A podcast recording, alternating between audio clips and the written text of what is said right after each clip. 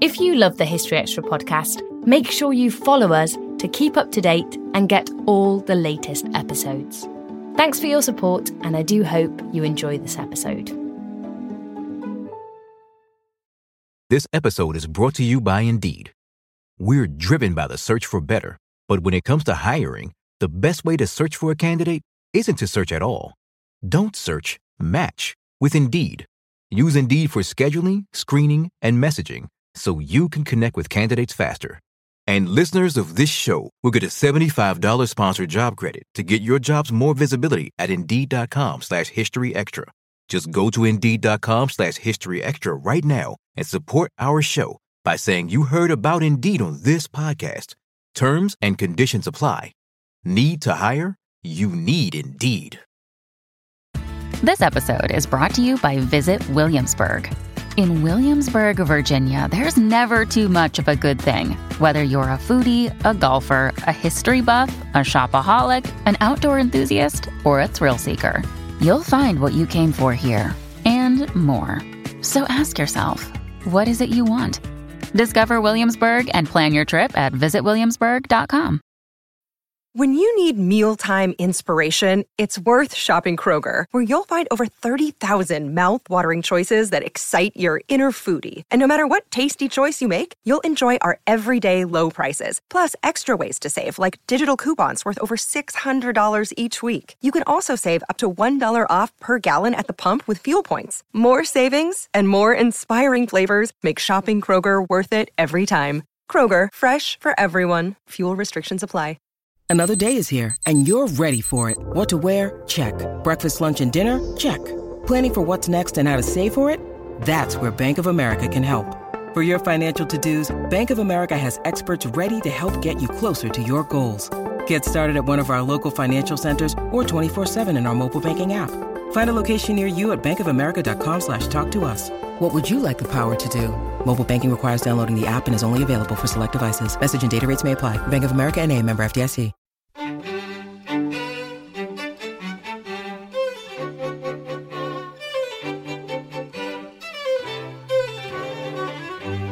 Very much our idea, of people like me, to get schemes where nobody realised it was a council estate or anything else. It's just people where people live and not an obvious, obviously different thing. That was Peter Deakins talking about the creation of social housing in post war London.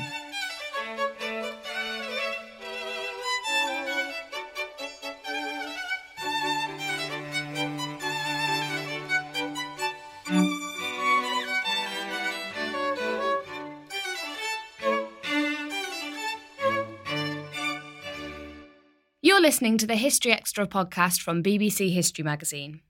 We're the UK's best selling history magazine, available in print and several digital formats all over the world. Find out more at historyextra.com forward slash subscribe or look out for us in your digital newsstand or app store. Hello and welcome to the History Extra podcast. I'm Rob Attar, the editor of BBC History magazine. It was a year ago this week that a terrible fire broke out in Grenfell Tower, North Kensington, leading to the deaths of 72 people and bringing to the fore vital questions about the nature of social housing in Britain. The historical context of the blaze is being explored in a BBC Two documentary entitled Before Grenfell A Hidden History, which airs this Wednesday, the 13th of June at 9 pm. One of the contributors to the programme is the architect Peter Deakins, who, back in the 1960s, was one of the original designers of the Lancaster West estate, which would come to include Grenfell Tower. I visited Peter in his London home a few days ago to talk about his initial vision for the estate, his reactions to the fire, and his thoughts about the changing nature of social housing over the past half century.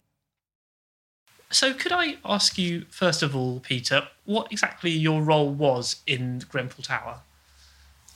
Grenfell Tower, I suppose, was my fault in many ways because I, purely by chance, I was involved. I, I did the original plan for the whole area. when uh, the practice was commissioned to prepare a planning scheme for 24 acres or whatever it is of North Kensington. And with all of the experience of uh, low cost housing that I'd had, I realized that one couldn't get access to multi layer development of any scheme and get a lift uh, unless there was at least one tower where we could get subsidies for putting lifts in. Uh, so that was put in the scheme to relate to some of the London County Council towers which were nearby, but it provided lifts to get to the upper levels um, since all the rest of the flats are just walk up without any lifts at all.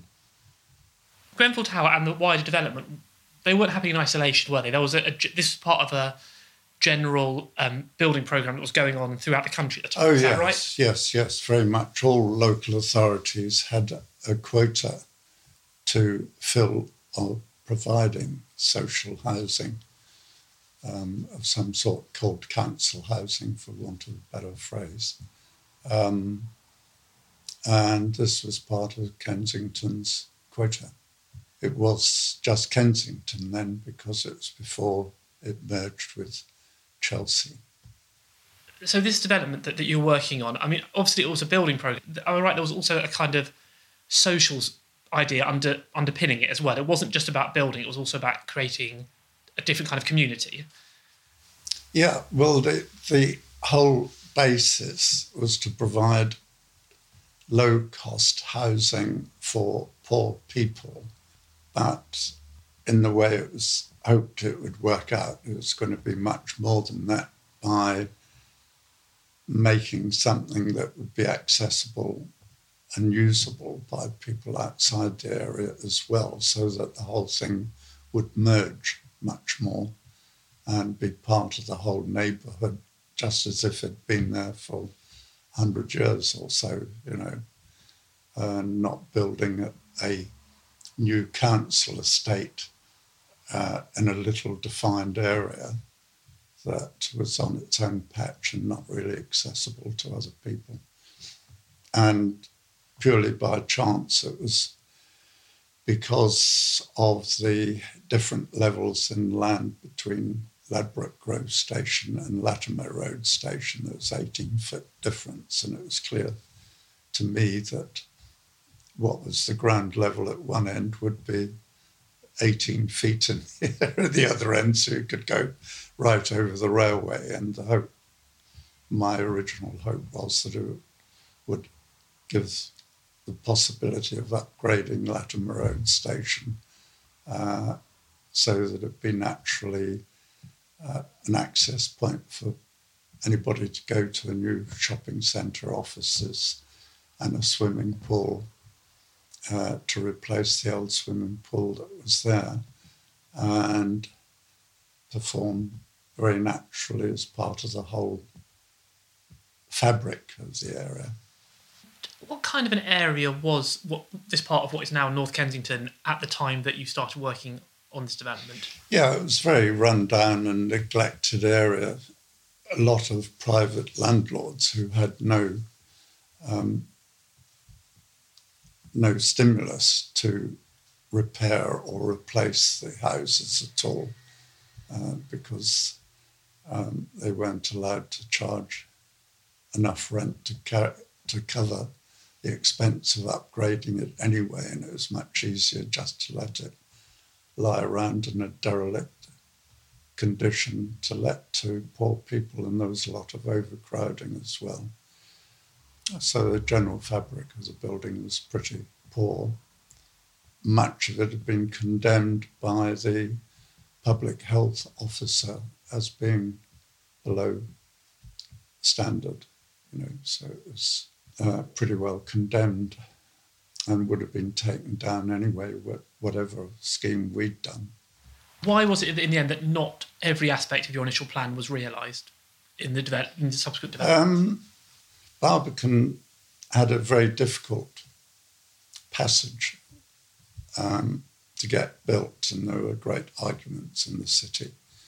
Um, and a lot of people wanted it all to be offices, and other people thought that you should bring people back to live in the city, and that's the group who won. But it was a long struggle, and clear, I suppose, in retrospect, I can see that it could have been a struggle like that in North Kensington at the time, but people find change very difficult. And firstly, London Transport immediately decided that the idea of building over the railway line, instead of seeing it as an opportunity of upgrading the station and linking it to a new centre of offices and shopping, very much like White City has become subsequently, or to link to the swimming pool, which is there is a new swimming pool there. So all the things were built, but not in the way that they're intended, because I think people couldn't see the point really. And London Transport wanted to charge us on our clients overflying rights you know, so they'd get some rental for us to build across the lines rather than seeing it as an opportunity to upgrade the station. Um, and beyond that, the borough engineer uh, couldn't see the point of incorporating all the roads in the scheme. Although this is something I very much wanted to do to diminish the impact of traffic and cars going through anywhere and, you know, to absorb parking in a, in a, in a way that was easily easy to live with and easy to build to a degree anyway. Um, but again, the borough engineer couldn't see this at all and insisted that the whole site revert to a piece of land with a red line around it saying this is a council estate, you know, so the whole basis of my ideas went really. So I no longer stayed with the scheme for better or worse. But despite that, the subsequent development, which, which included Grenfell Tower, was that still a significant step up on the accommodation that people who'd been living there would have had? Oh, yeah, I think so, because um, in fact, there were bigger, greater standards in the accommodation. And my previous one time boss at when I was working on Barbican, Joe Chamberlin had been on the Parker Morris committee and upgraded all the sizes of the flats. And so they're reasonably generous flats and much better than had been built elsewhere. And uh, yes, so it was an upgrading of standards, and everybody had their own bathroom and their own kitchen, which previously people probably shared a, you know, a, a, gas ring on a on a landing or something, and shared the bathroom and the loo, which was like the whole of the West End of London at one time, probably well the whole of central London really. Um, so standards were much higher, and the flats were much bigger. And council estates or um, social housing estates, such as the one Grenfell Tower was on, they, they were created with a lot of optimism and ideas of progress. But yes, uh, so how did they eventually get this reputation? I don't know if you think it's fair or not, as being quite negative places, places people may not have wanted to live. Well, yeah, I think maintenance is always one of the things you know, that everybody assumes as soon as you've got a new building, nothing needs to be done to it for the next hundred years. And life's not like that. As soon as you build something new and the rain gets at it, it starts weathering very sometimes quickly and sometimes very slowly. And hopefully you're doing something that's going to happen very slowly.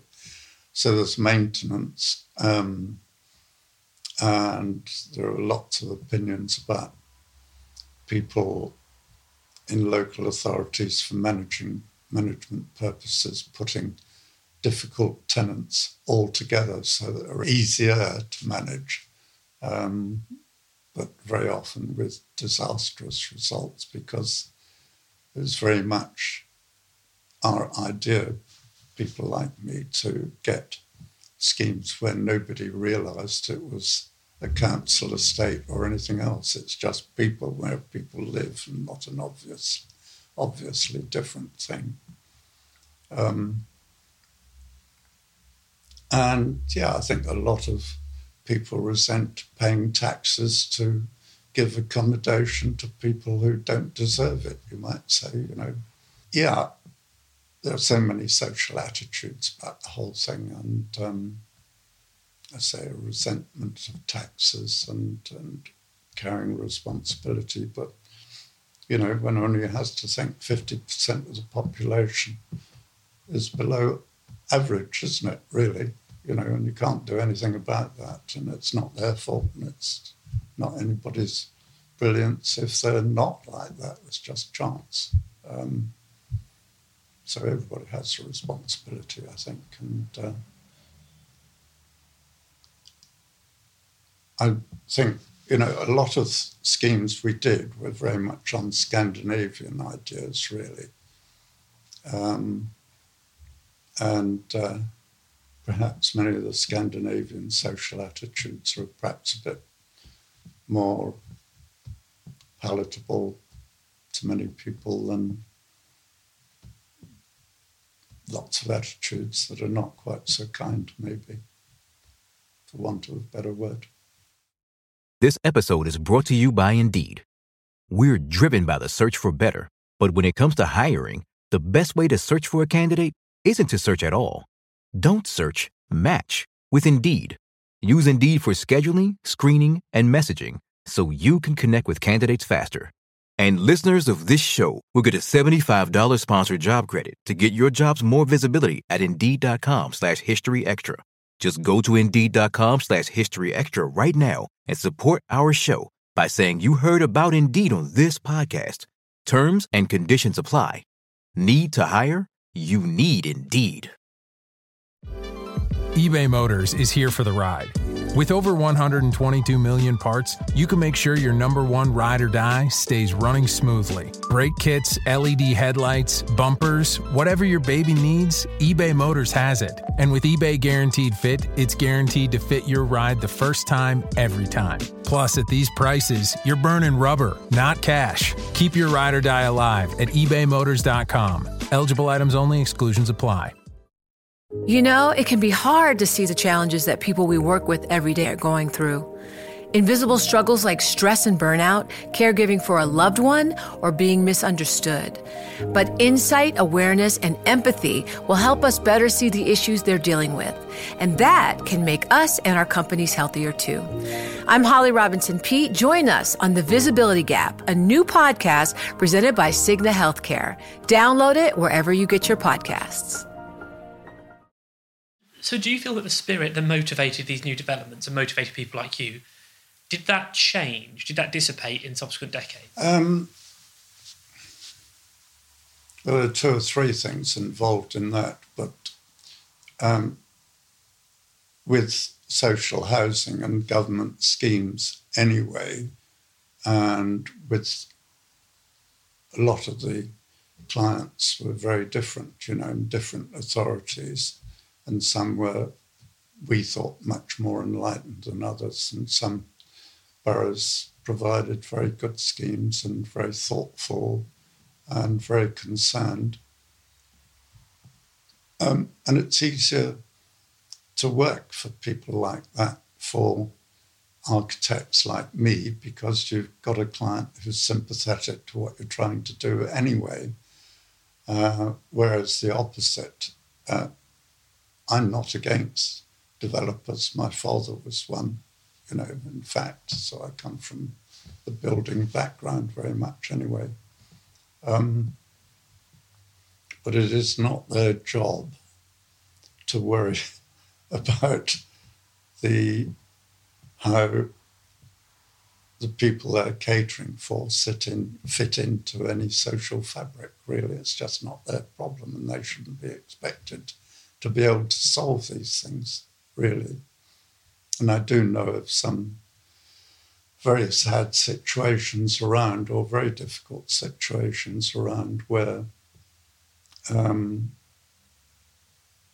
people have been landed into all sorts of, you know, residents of various buildings around have been landed in all sorts of difficult situations because of changing attitudes and changing clients uh, for whatever reason, mainly political, of course, um, because of what people are trying to do, not because they're nasty people or anything like that, but they've got different objectives and attitudes. And yeah, it was much, much easier for people like me to work for um,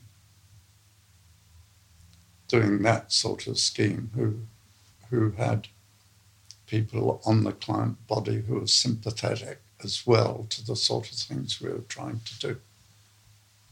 Um, and that's largely disappeared, I'm afraid taking the story up to the present, what were your reactions when you first heard the news about this terrible fire that happened at Grenfell? Um, one of my sons sent me a text with a photograph of the whole thing and a, a comments about, you know, the failures of postmodern buildings and things like that. And he had no idea it was anything to do with me. And I looked at it and I thought, my God, you know, it's Lancaster Road. Um, was utter horror, you know. I'm, of course, it should never have been like that, really. I mean, it's become more clear from what everybody's saying that the cladding was an utter disaster.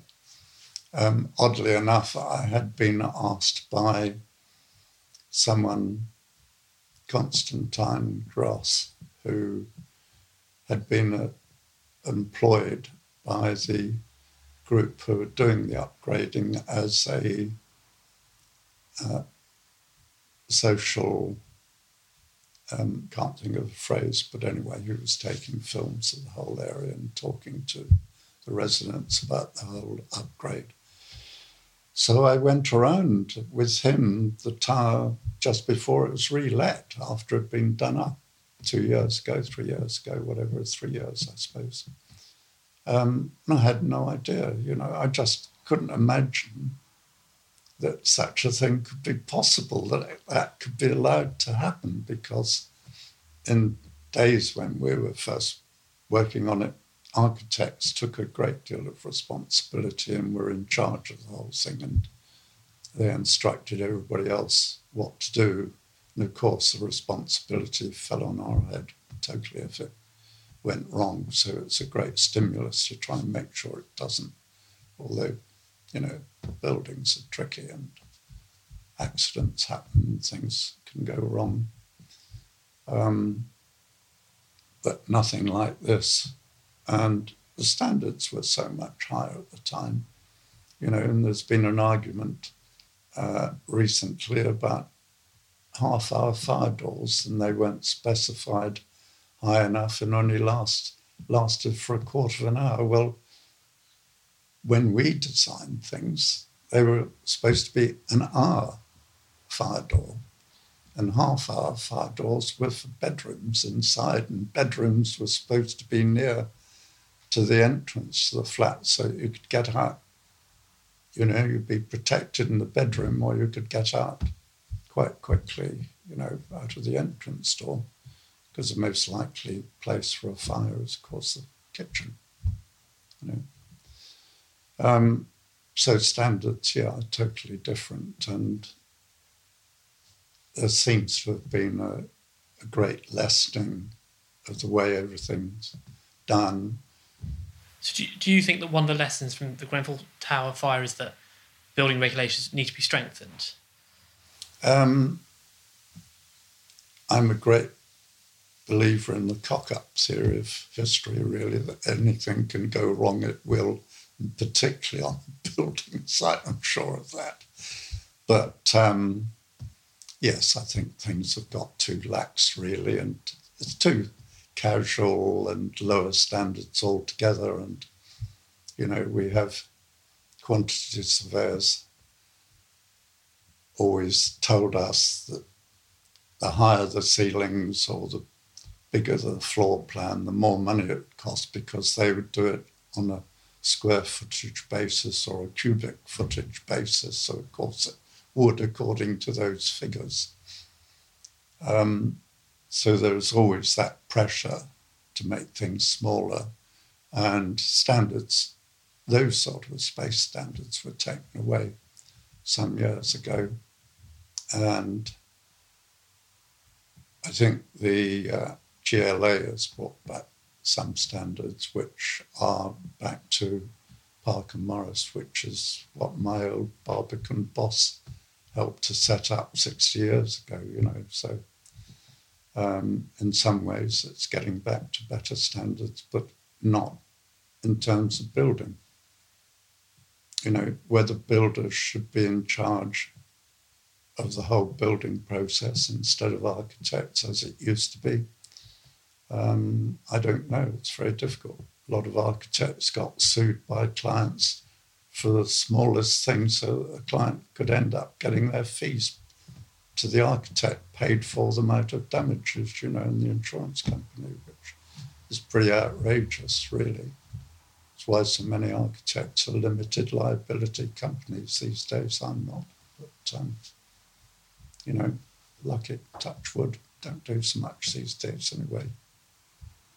Do you think that, on a broader level, that social housing nowadays and housing in general, could we look back to the 70s, say in the 60s, as to learn some lessons about the future of social housing and how we can improve it? Um, well, the great thing about those times, um, and I was on the board of a very big housing association for about 14 years, South London Family Housing Association, was set up um, part of shelter and so on to, as its name implies, to deliberately provide housing for families because most builders provide housing, you know, one and two bedroom flats because they're easiest to sell or to let. And families find it very difficult on the basis that a bigger flat costs more, as the quantity surveyor says, to pay more for the bigger flat, you know. So it is very difficult. And I think what was interesting to me about the 50s, 60s, and 70s, um, although I suppose in the 70s in the background there were economic problems in the whole country which were beginning to intrude on the whole thing. But for us, you know, as professionals working in it, it was a great time. They were great times because everything was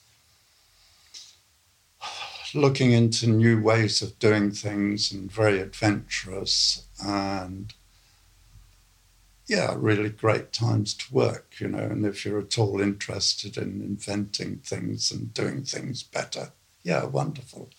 You know, I really enjoyed doing all of these things, great times, you know. And yeah, maybe they've gone. And to what extent do you feel that housing and the built environment can be a force for general societal progress? Um, I'm an architect, so I think what I and my profession does is very important. And I'm not sure how true that is. And a lot of people are not aware at all of what's around them. Although I like to think that without people realizing it, the quality of their environment does matter a lot. I love living by Battersea Park and having nice trees that have just gone over blossoming a couple of weeks ago. You know, it's wonderful here. And I've not wanted to move really over 50 years being here and not felt, you know, it's great. Um, so, yeah, I think it does matter. And for me, as an architect, I think all architects ought to push for those sort of standards for anything they're doing for anybody. Um, some do and some don't. That was Peter Deakins. And as I mentioned earlier, Before Grenfell, A Hidden History, airs this Wednesday, the 13th of June, at 9pm on BBC Two. And it will be available on BBC iPlayer afterwards.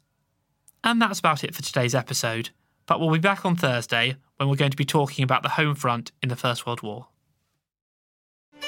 Thanks for listening to this History Extra podcast, which was produced by Jack Fletcher.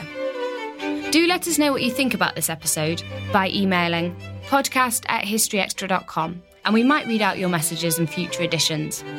Alternatively, why not keep in touch via Twitter or Facebook, where you'll find us at History Extra.